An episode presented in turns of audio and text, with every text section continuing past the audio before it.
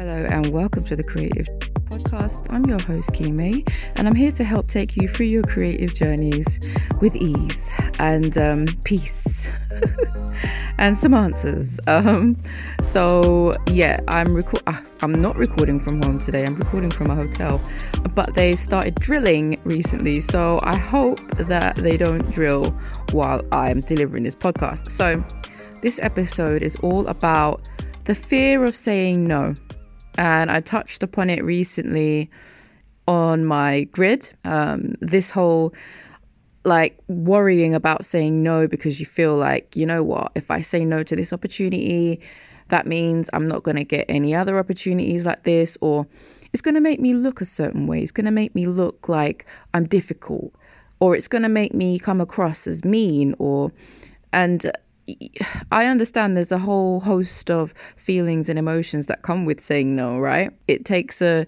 degree of bravery, I feel, to say no, because you're saying that, you know what, this is extending beyond what I'm willing to allow in terms of my boundaries. And you're affirming those boundaries and you're setting them in stone, which takes courage. Because sometimes, you know what, you need to just step into your power and no is the only answer sometimes. Sometimes no answer is an answer, but outright no, no. And there's nothing wrong with saying no either. So, for example, yeah, somebody gets in touch with you and they're like, oh, do you know what? In fact, I can give, I've got so many examples. Okay, so recently, I'm not going to be naming names or anything like that, but just to contextualize this a bit. So, I was recently contacted by somebody who owns um, some sort of it's a startup company. It's like a tech com- company. So they contacted me asking to have a call. So I went on this call and they started saying that they were in partnership with a, a very large um, corporation, organization, whatever you want to call them, who are responsible for providing a bunch of courses, accredited courses and the rest of it. And they were saying that they are delivering workshops for said company and would love if I could jump on a few of them with them. Right. So they wanted me to deliver workshop and content around pricing as a creator. So we spoke for about 10 minutes. And then I got round to asking how the what's the due process, you know, contracts, remuneration. And then they said, oh, well, we do it for exposure. Now, this person had said to me that they had, they loved my content, right? They said they'd engaged in my content and they love what I spoke about. But deep down, you, you couldn't, you, you must not have read my content because if you did, you would know that working for exposure is one of my biggest. It cheeses, it, oh, oof, I'm itching.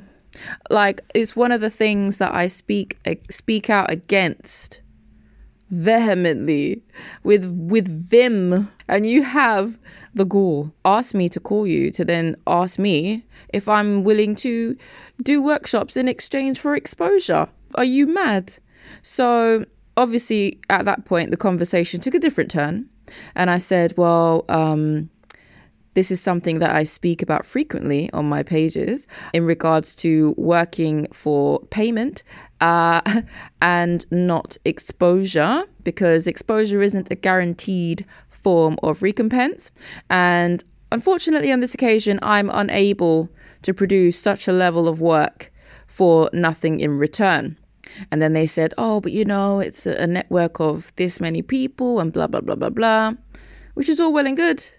But I listen, whenever I deliver workshops, first of all, not that you have to explain yourself to anybody, but I'm I'm just explaining for context. I have to rent out a hotel space because I'm in a situation where I'm in a house that is noisy at the quietest times. So, um, unless it's like five in the morning, there's noise in my house. So, for that reason, I end up having to book rooms um, at the local Premier Inn just so that I can have a quiet, comfortable space to facilitate workshops, right? So I'm unable to produce workshops for free even if just using that basis alone, yeah, I need my hotel fees covered. And then on top of that, I produce so much free content on my pages as it is. So, no, I am not, I am not, absolutely not going to provide even more free content for people who are capable of paying. This company that they were talking about, they have their courses. Their courses cost thousands of pounds. They are, a, yeah, they are a, a world-renowned um, company. They have Twitter accounts in different countries, okay? Four different countries. So they have the money to pay contributors. And if they're choosing not to pay you and you're deciding to do it, that's brilliant. But I'm not joining you on that. You can go on that crusade alone. So, um, yeah, I, I said, I flat out said no. I said no. Um, I charge a fee to deliver workshops because workshops require preparation Okay, you're asking me to divulge knowledge. You're asking me to come out of my comfort zone because I, I feel a great deal of anxiety before delivering lives. Um, like it's it's actually crazy. And you you expect me to do it for what? The possibility that a few of them might follow my Instagram afterwards? Get out of here. Get out of here. Yeah, so I said no. And I felt no way about it either. Yeah? because you reach a point where you're like, you know what? Some people will take advantage. They will try. And sometimes as well, you'll find that they are, and this is what um, Daisy Morris was saying on our live yesterday because we held a um, client magnet masterclass, which was amazing. Daisy was saying that, you know what? Sometimes people tell you initially, oh, we don't have a budget for that. But then once you start, once you get deeper into the conversation and you start communicating the things that you can provide or in ways in which you'll be beneficial, then, you know, you'll find that, oh, the budget, Mm, okay, oh, okay, maybe, maybe we can facilitate that after all. Sometimes you'll find that people are just trying it. Yeah, they're just trying it. So, yeah, I, honestly, if your spirit doesn't feel right, if you're not comfortable with the terms, question everything, ask questions. Sometimes I might be a nightmare to some people to work with because I ask questions.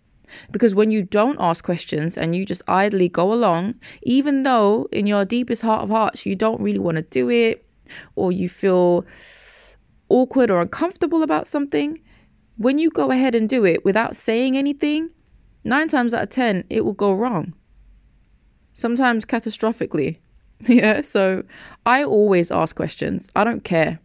I don't care. I ask questions. If I'm unsure about anything, then it's up to the person who's facilitating it to make sure that those concerns are um, appeased, to make sure that those concerns are taken seriously, and that they answer any questions that you have. And that to me is symbolic of someone who is great to work with as well.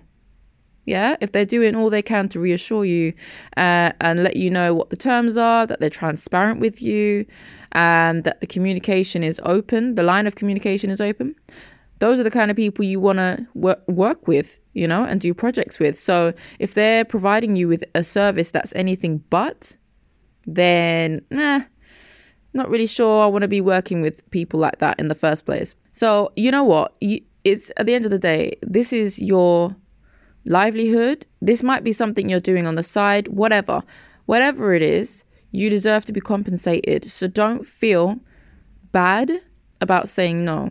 Now, it might be a case where you you're not sure about it because you you don't really feel like you're aligned with the project or you don't really feel like you're interested. Again, if that's how you feel, don't feel afraid to say no. Don't let fear of scarcity put you off or tell you lies. Because scarcity or fear of scarcity will tell you, oh, do you know what? If you say no to this, yeah, you could be saying no to something massive. Yeah. I mean, you could be, but at the end of the day, it's about what sits right with you and what makes you feel good when you go to sleep at night. What makes you feel like, you know what? I've had a fulfilled day or I'm having I'm experiencing um triumphs or I'm feeling good within myself. What is it that will make you feel that way? If taking on the project makes you feel shitty, then don't take it on. There'll be more opportunities. The opportunities will never run out. The creative industry is so impactful that it's not physically possible, it's not in any way possible that you won't receive any more opportunities. We are in a, a an infinitive continuum of creative projects, creative opportunities. It's never ending. So there's never going to be a point where it's like, okay, that's it. I'm never ever going to receive any other opportunities ever again. Unless you stop altogether, of course. Unless you stop sharing content, unless you stop posting, unless you, you know, as long as you continue to keep showing up and um, keep sharing, you your opportunities will keep coming. So you know that's something that we need to uh, unpack, uh, you know, unlearn, relearn, and um, just remember. You know, don't forget that. At the end of the day, your boundaries, you have the right to have your boundaries respected. Your boundaries exist for a reason. They're there to protect you, protect your energy, protect your mind, protect your health and well being. So you always, that comes before anything else. Your well being comes before anything. Yeah. Because when your health is affected, your mental health, your physical health, whatever, it then affects everything else. So that needs to be right first. And the way you make sure that that's as good as it can be is by taking care of yourself, protecting your energy. Yeah. And enforcing boundaries. And enforcing boundaries means saying no sometimes. So in terms of like projects, yeah, like sometimes you might be asking yourself, what when should I probably say no? Yeah. For me, I would say like if I'm first of all, if they are taking too long to pay a deposit, then that's a sign. That's a sign that the communication isn't going to be um, as open as it needs to be. If you're waiting a long time to hear back from them from the jump, then you know that the communication is going to be a bit, eh, it's likely to be a bit off. And also, if they're dragging their feet paying deposit, that's a bad start. Okay. Um, and that's usually symbolic of what's to come. Also, if they have no idea what they want, stay away. This is for all my visual artists, my designers. Yeah, this is more in relation to the visual arts because I, I my niche isn't in other forms of the creative industry. So, like, you know, in terms of writing articles and stuff like that, I don't know. But don't, don't do it to yourself. I'll tell you why. Because you're signing up for an endless back and forth. Endless. I'm telling you. They'll be like, oh, do you know what? I've changed my mind. Actually, wait, no. Can you make it that color? Actually, no. Can we go back to what we originally agreed? No no, and this is why I always stress the importance of deliver, um, not delivery, discovery calls and discovery sessions. So that way you can get to the root of what their problem is, what their goals are, and then you can see if you are best placed to work with that person. So they at least need to know what it is they're doing it for. That's at least, at the very least. They need to know what their problems are that they're trying to solve, and they need to have goals in mind. They need to have a cause. There has to be a cause there at the very least. And if they don't have that, if they just want a logo for the sake of having a logo, like, oh, I just want something that looks good, they're looking for something that is about form over function. And form over function isn't great design. And those projects tend to be quite low, um, low paying. When you find someone who's only concerned in form, over function. So they just care about how good it looks and they don't really care about how it's going to help them, you know, propel their business or help them meet their goals. They're the ones who will usually offer to pay you pennies, like because they don't understand the value and importance. Yeah, so they're just like, yeah, just make something that looks good, like shouldn't take you long. You, you know them ones? Yeah, avoid, avoid unless you want to do work for pennies, unless you want to go back and forth forever, forever and ever, I would say no. My past experience tells me that those kind of people are bad clients.